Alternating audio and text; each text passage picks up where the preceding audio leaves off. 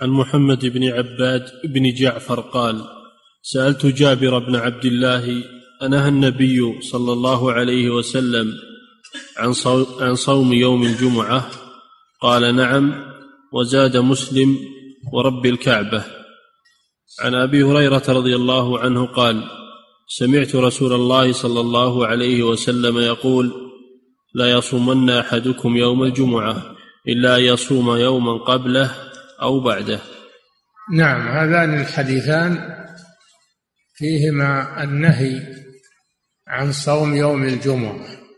الحديث الأول فيه النهي عن صوم يوم الجمعة. والحديث الثاني فيه بيان أن المراد بالنهي إفراد يوم الجمعة. أما إذا صامه مع غيره فلا بأس.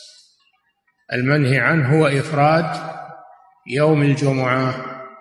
أما إذا صامه مع غيره يعني صام يوما قبله أو يوما بعده أو مر يوم الجمعة في صيام كان يصومه فلا بأس بذلك.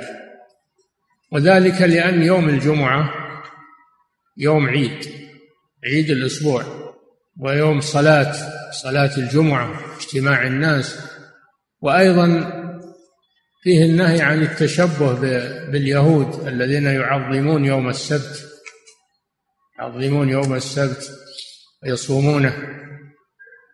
فالمسلمون لا يصومون يوم الجمعة على انفراد. أما إذا صاموه مع غيره زال المحذور.